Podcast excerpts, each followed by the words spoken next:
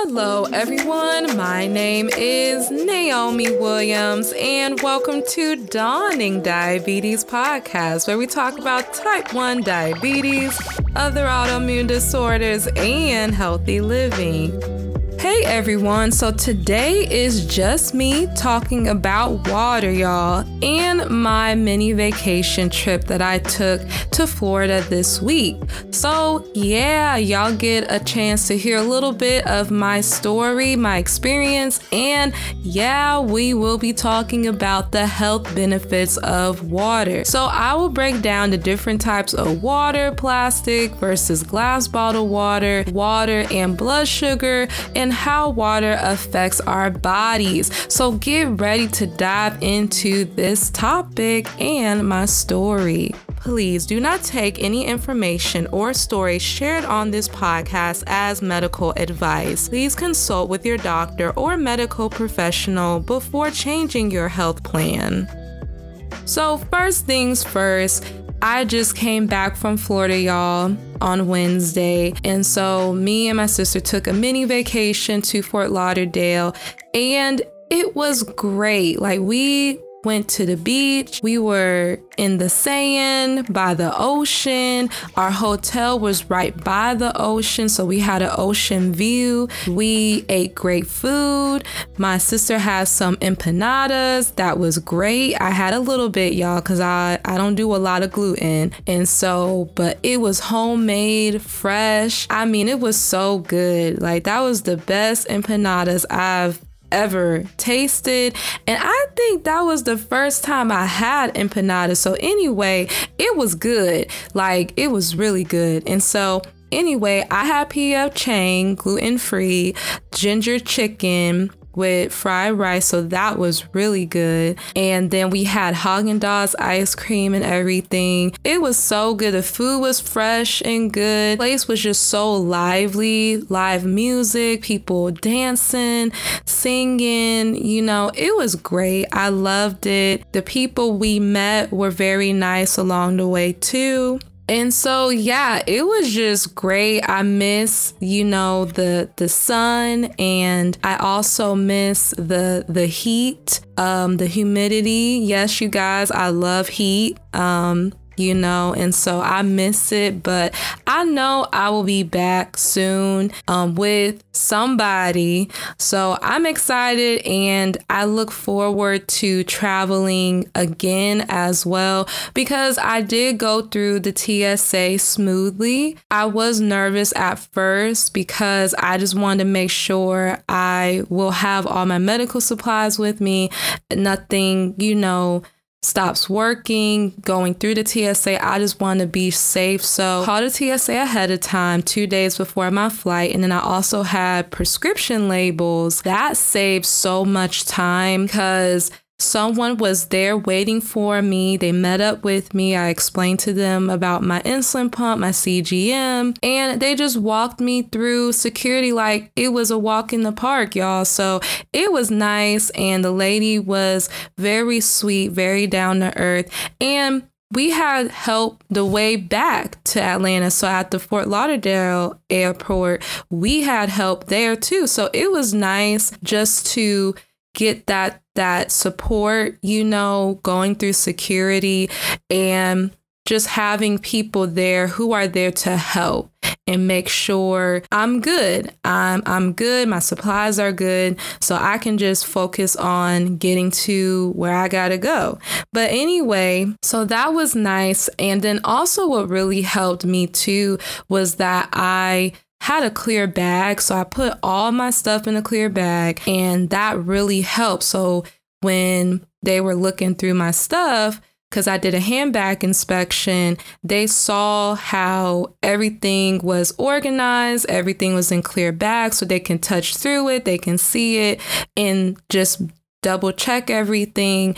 And so it just went so good, y'all. And I'm excited to go flying again. At first, I was nervous um, flying on an airplane because I hadn't flown an airplane in three years, y'all. I was nervous to go on an airplane, be in the air, land, all that type of stuff. But now I realize that I can do anything with my diabetes. I can travel, I can go different places, I can experience experience new things, new people. Let me know I can fly, you know, anywhere. I can, you know, all I have to do is just prepare ahead of time, know where I'm going understand the country I'm going to, understand the state that I'm going to, just understand those different destinations, making sure I have enough medical supplies with me, and I just prepare ahead of time. Things should go smoothly. Um, and so, yeah, I just feel like as long as I continue to prepare, can go anywhere, you know? So that's just something that I learned during this trip, and I'm happy I experienced experience all that I experienced because it just made me feel comfortable with, you know,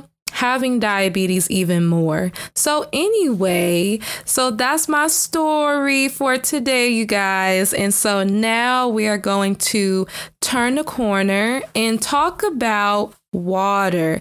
So I talked to y'all about the ocean water. Now we're going to talk about drinking water. We all know that water is good for you. I always hear my doctor advise me to drink more water after every visit, right? So I have worked on increasing my water intake each day and I was drinking like 4 to 5 cups a day, which is not that much y'all, but now I'm drinking 6 to 7 cups a day and now I'm working towards drinking at least eight cups of water a day or more. Uh, my goal is to drink at least 10 cups a day, especially if I'm working out. So that's my goal. But you're probably wondering, okay, how much water should I drink on average? So, according to Mayo Clinic, it depends on your exercise routine, weather, and your health. So, weather means the type of season it is and climate that you live in. So, for instance, I live in Georgia where it's humid in the summertime and springtime, but someone who lives in the Midwest may live in a dry, cooler climate. But anyway, the recommended amount of water for women is 11 and a half cups and for men is 15 and a half cups daily. So this is from food and water. And anyone can eat fruits and veggies like watermelon, cucumber, and strawberries and consume water from these healthy foods. But definitely check with your physician about the right amount of water to drink because you don't want to drink too much water for your body either. So, now let's talk about the different types of water that you can buy at the grocery store. So, honestly, y'all, before I did any of this research, I didn't understand what the different types of water was until now. So I've heard of alkaline water and purified water, but that's it. I went on the blog of this very famous, um, I hope I'm pronouncing this right, but I went on the blog of this famous water sommelier, Martin Riese, and you may have seen him on the show called Down to Earth on Netflix, which is a pretty cool show, by the way. If you want to learn more about the environment and what's happening now, that's actually a great show to watch. But anyway, Martin Riese breaks down the different types of water on his blog. First, First, you have distilled water. So, distilled water is boiled down water, and the steam are also captured. So, this type of water tends to have low total dissolved solids or TDS, which is combined mineral content. So, if you drink a lot of distilled water, you may not get all of your minerals. And so, purified water comes from a source of water and is filtered, and only some minerals are added back into the filter filter water. Then spring water comes from natural springs, and mineral water comes from natural springs too.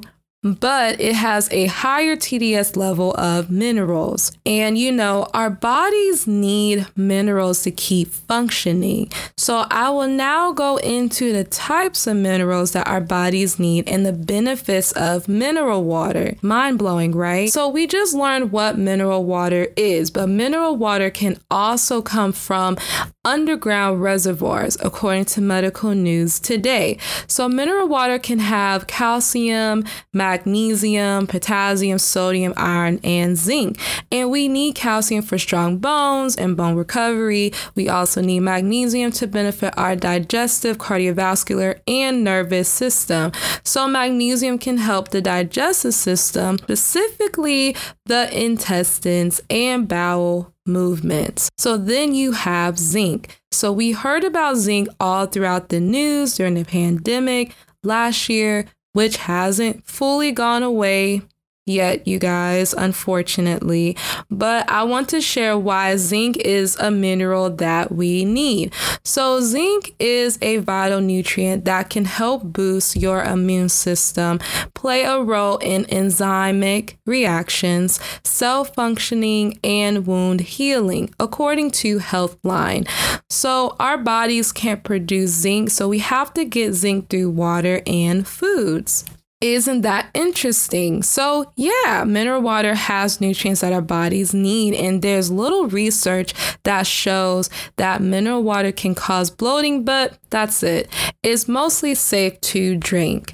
Now, what happens if you can't afford mineral water? Free version of mineral water is, of course, tap water. It's regulated and available to most people in the US. But let's dive into the dark side of tap water. So, tap water is generally good for you if it's not contaminated with lead or metals from corroded pipes in high concentrations of PFAS. It has to have high levels of lead and metals to be considered contaminated.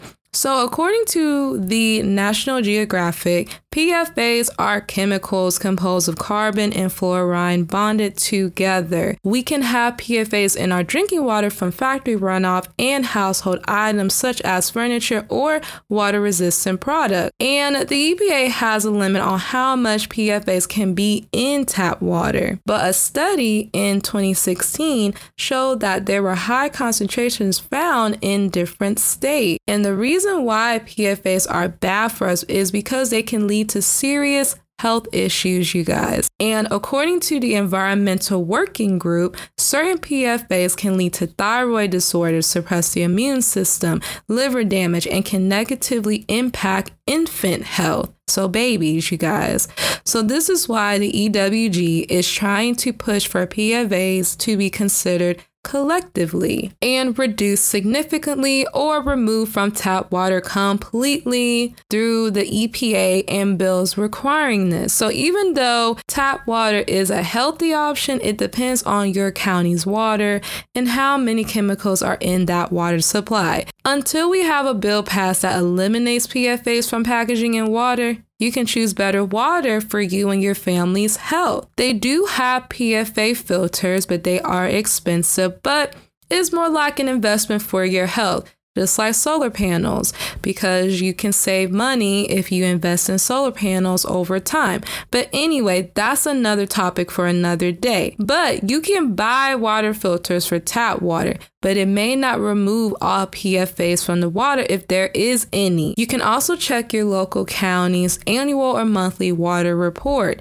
You can even request this information as a public record so you are aware of the quantity of metals and chemicals in your water in more detail. I just looked at my county's water report and there are low levels of chemicals like fluoride, lead, copper, and nitrate.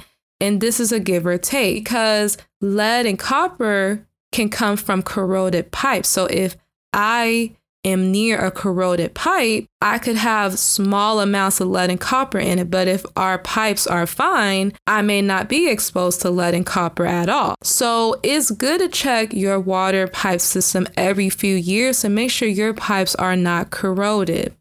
And of course, there's fluoride for our teeth and nitrate due to runoff from farmland or just land in general, there's a lot of farmland near where I live. And so I won't be surprised if there is fluoride because we need that for our teeth, but also nitrate in the water because there's so much farmland and runoff from that. But we have good plumbing, so we may not have nitrate at all. It just depends on what part of the county you're in. So then you have chloride and chlorite, which is used to disinfect the water, which I thought was interesting. I didn't think they would put chloride and chlorite in the water to disinfect it. Go figure. So, even though these chemicals were found in my local water reserve, it just makes me wonder what are other clean water processes that could be used in order to remove these chemicals and disinfect the water naturally. There I mean there is something I just learned about called reverse osmosis. Um, that's another way you could clean the water. I have seen algae being put in the water to clean it. Um, so I don't know. There's just different ways to clean water naturally than there was probably 10, 15 years ago. But anyway, this was very eye opening to learn this information because I've seen Flint, Michigan's documentary on their water crisis. And so, this information that I researched put everything into more perspective, especially where I live. So, I say this to bring awareness to our water supply and that we can choose to drink better water to benefit our overall health. Now let's jump into another topic of water. So, for those of us who have diabetes, drinking enough water is very important because it really helps regulate our blood sugars. But here's how it's almost summer, and this means that we all tend to get dehydrated. But when this happens, your blood is flowing slower because it doesn't have water to keep it flowing normally. So, this slower flow can cause our blood sugars to stay high because more glucose is sitting instead of being absorbed by our cells and filtered out. So, blood sugar is higher because we need that water according to Insulin Nation. So, it's great to drink enough water so you are not dehydrated, which can lead to higher blood sugar levels. But I've noticed recently when I am dehydrated and I am outside in humidity, my blood sugars go up. Okay. So I have to take more insulin. Now, this is different from everyone. I know for me, I have to drink water and take insulin. Also, it's good to note too, we are at risk of DKA, whether we experience DKA some point in our lives or not. So it's good to stay hydrated this summer um, because you don't want to raise your blood sugar levels and you put yourself into DKA because you're producing ketones because you're dehydrated, which does happen, you guys. So, if you want to know more about DKA, please listen to the Glucose and Spice Story episode. We just talked about water, and so now we're going to talk about containers of water. So you're like, okay, containers of water. We're going to talk about plastic versus glass bottled water. So according to Aquasana, glass water bottles are better for you because they have two chemicals or no chemicals at all. Remember, glass is made from a really hot rock pretty much. It's naturally occurring most of the time. So the only chemicals you have to make sure is not present in glass bottled water is lead and canned cadmium.